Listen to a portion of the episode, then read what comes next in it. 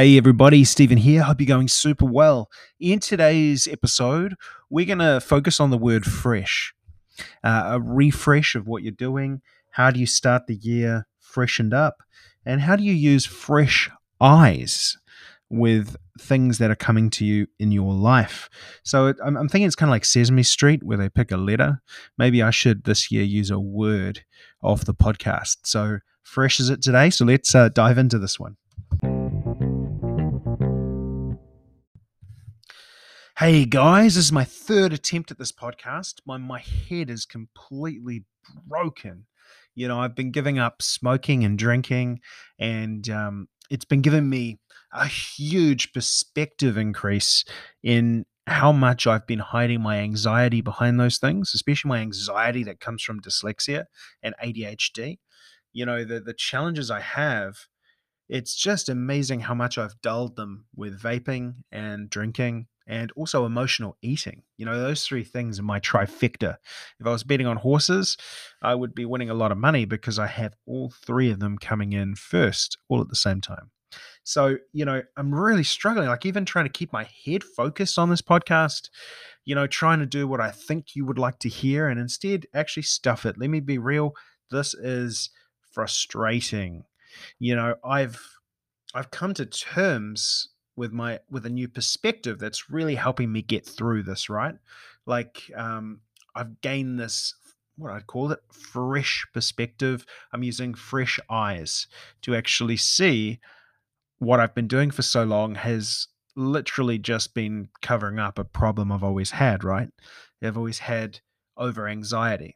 It's kind of like fluctuations of anxiety. Like you may feel this is like, there's sometimes so much anxiety Anxiety feels like the normality, that like the normal state. And when you're trying to solve that and say, my normal state shouldn't be like this, I found all these solutions, be it from smoking, be it from drinking, you know, you know, a bunch of different things, you name it. I've probably tried it. I've been very lucky. I've never got into hard drugs, if I'm honest, sometimes when I think about it. But this, this, you know, what I've realized by giving these two things up and being very aware is how much of my life is owned by this. You know, I've kind of always known it, and I've I've kind of made up excuses like I've got an addictive personality, or um, this is just me, this is the way I was born. But in hindsight, you know, it's becoming very obvious it wasn't that way.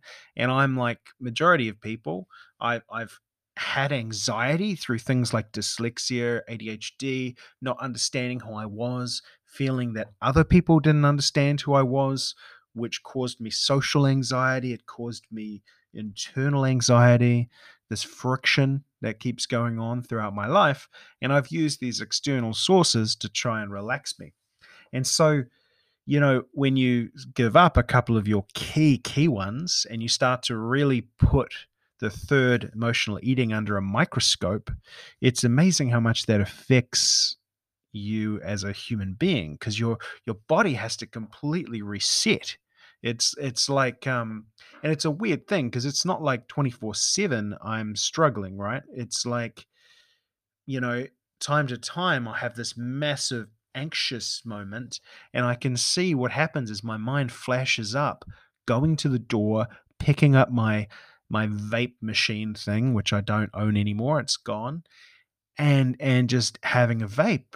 You know, that's, that was my way out. It was like my, it was, you know, I don't even want to call it a crutch. It was just what I did. It was just a habit. It became so habitual. I was so brainwashed into thinking it was helping me, when actually what it was doing is it was creating more anxiety. And so it's kind of, it's really strange. Like it's a really odd feeling. And I know, you know, doing this podcast from inside the feeling, you know, I won't feel like this, I'll promise you, in three to four weeks. It'll have dissipated. My habitual side of it will have changed. All the nicotine will have a thousand percent gone. Um, it'll it'll be good. And I've experienced this before. But this part where you're stuck in it is painful. But what I what I have enjoyed through it is this this concept of of of of getting this this fresh set of eyes and perspective.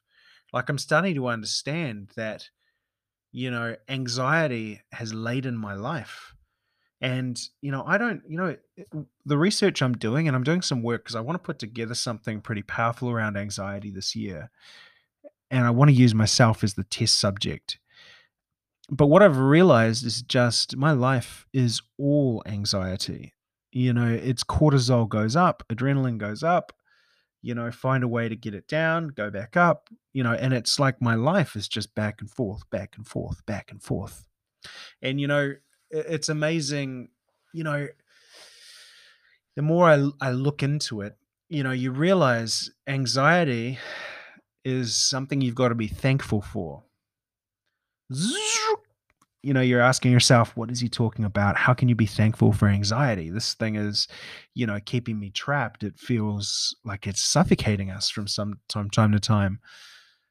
But, you know, anxiety is your body's, you know, and I heard it put really well. It's your body's response um, to something you care about um, and keeping it safe. You know, and that might, you might say, what's he on about? But like, if you, you know, you feel like, say you want to, you want to do really well at a job interview and you get anxious about it. What anxiety is doing is it's trying to give you more energy or more focus or more, rah, you know, you know, importance towards something.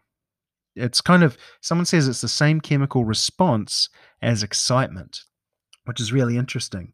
You know, anxiety and excitement are very, very similar. And I'd never thought of it like that. Um, anxiety just comes from a slightly different, you know, it's they're, they're both sides yin and yang, right? Excitement feels like a good thing. Anxiety feels sometimes like a bad, well, always feels like a bad thing. But they're the same chemical response, just with a different set of eyes looking at it. And so the more I look into this, the more I think, okay, you know, the only way I get out of this kind of addictive cycle is really learning to own and understand my anxiety. And like, I don't, you know, to me personally, depression isn't something I've really noticed I've had. Like, I've had depressed points, but it's not something that I would say I've had a two-year problem with. And I know some people do suffer with it. I I, I haven't. Uh, but I know anxiety, this this more constant little nibbling at myself, like, have I got that right? Have I got that wrong? You know, my, my dyslexic mind running down a rabbit hole has just completely, feels like it's kicked me in the nuts, right? You know, that's, you know, for, for the men out there, I'm not sure the, the opposite for a woman, but please feel free to put your own example in there. But it feels like it's just kind of weighing you down and it's it's always on your back. So the more I learn about this, the more I want to share what I'm learning around anxiety and how I feel it impacts us. And I, I don't think anxiety is solely for dyslexics or people with A D H D. You know, it is not just for us. Anxiety is a natural human function. But how anxiety can get confused by the way our minds work is so powerful, right? You know, your feelings, and anxiety as a feeling, is driven by your thoughts. Your thoughts are driven by how your mind works. Now, the mind of an A D H D and dyslexic person is different to neurotypical. The chemical reactions, the way we visualize things, the way our emotions react to the way we dream, we think, we believe.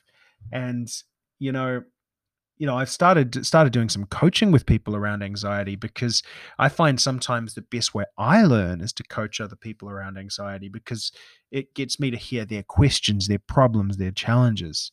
And it's just so powerful to be able to, to look at it and just realize how insidious this misunderstanding of anxiety is. And for someone who, you know, is lived, this is lived experience. I'm experiencing it as we talk.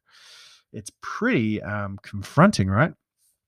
And, um, you know, I, I can just see there's so much in this that can help so many people. So I'm going to keep working through this. I'm not going to, not going to break. And I'm not, I'm also, I'm also not going to, you know, the last thing I'll probably talk about today around, around freshness is I'm going to take a fresh, you know, a fresh perspective on this, a fresh, you know, um, way of looking at it. I'm going to use fresh eyes. I'm not going to approach giving up these challenges as a negative, or I'm, I'm losing anything. I'm taking a fresh perspective that I'm not giving anything up. What I'm actually doing is getting a lot back. And that's the perspective, the fresh I've been brainwashed for so long to think that these things are solving a problem when actually they're creating problems. You know, that fresh perspective is important. And also the fresh perspective on anxiety. You know, it's a huge flip to go, anxiety, thank you. You are good for me. You're looking out for me. You're doing everything you can with what you have. I appreciate you. You are an important part, and I never want to get rid of anxiety. Like, that's a massive, massive fresh eyes perspective flip for twenty twenty-one for me. You know, I'm actually saying good things. To understand its connection to excitement, my understanding of how anxiety really, I guess, putting it into focus, that it is an emotion that's driven by my brain, and how to get those two things to interact better, to get less scared of the world. So yeah, it's pretty, it's going to be a big year, guys. I just really wanted to get that off my chest. I don't even know if this relates to the intro I did before it. In hindsight, I might actually should, or I should actually do the intros after I record the podcasts. But um, hopefully you've enjoyed that. Hopefully it's got you thinking about your own anxiety and the, your own crutches or your own solutions that aren't really serving you. Have an epic rest of your day. I'll be hanging out more in the Adult Dyslexia Secrets group now that I'm back. And, you know, I'm really committed to to this this year. I really want to do some amazing stuff for you guys. I want to create. I want to bring people along. And I want us to really um, survive twenty twenty and thrive. Have an epic rest of your day. Check us out at the truth about dyslexia dot com.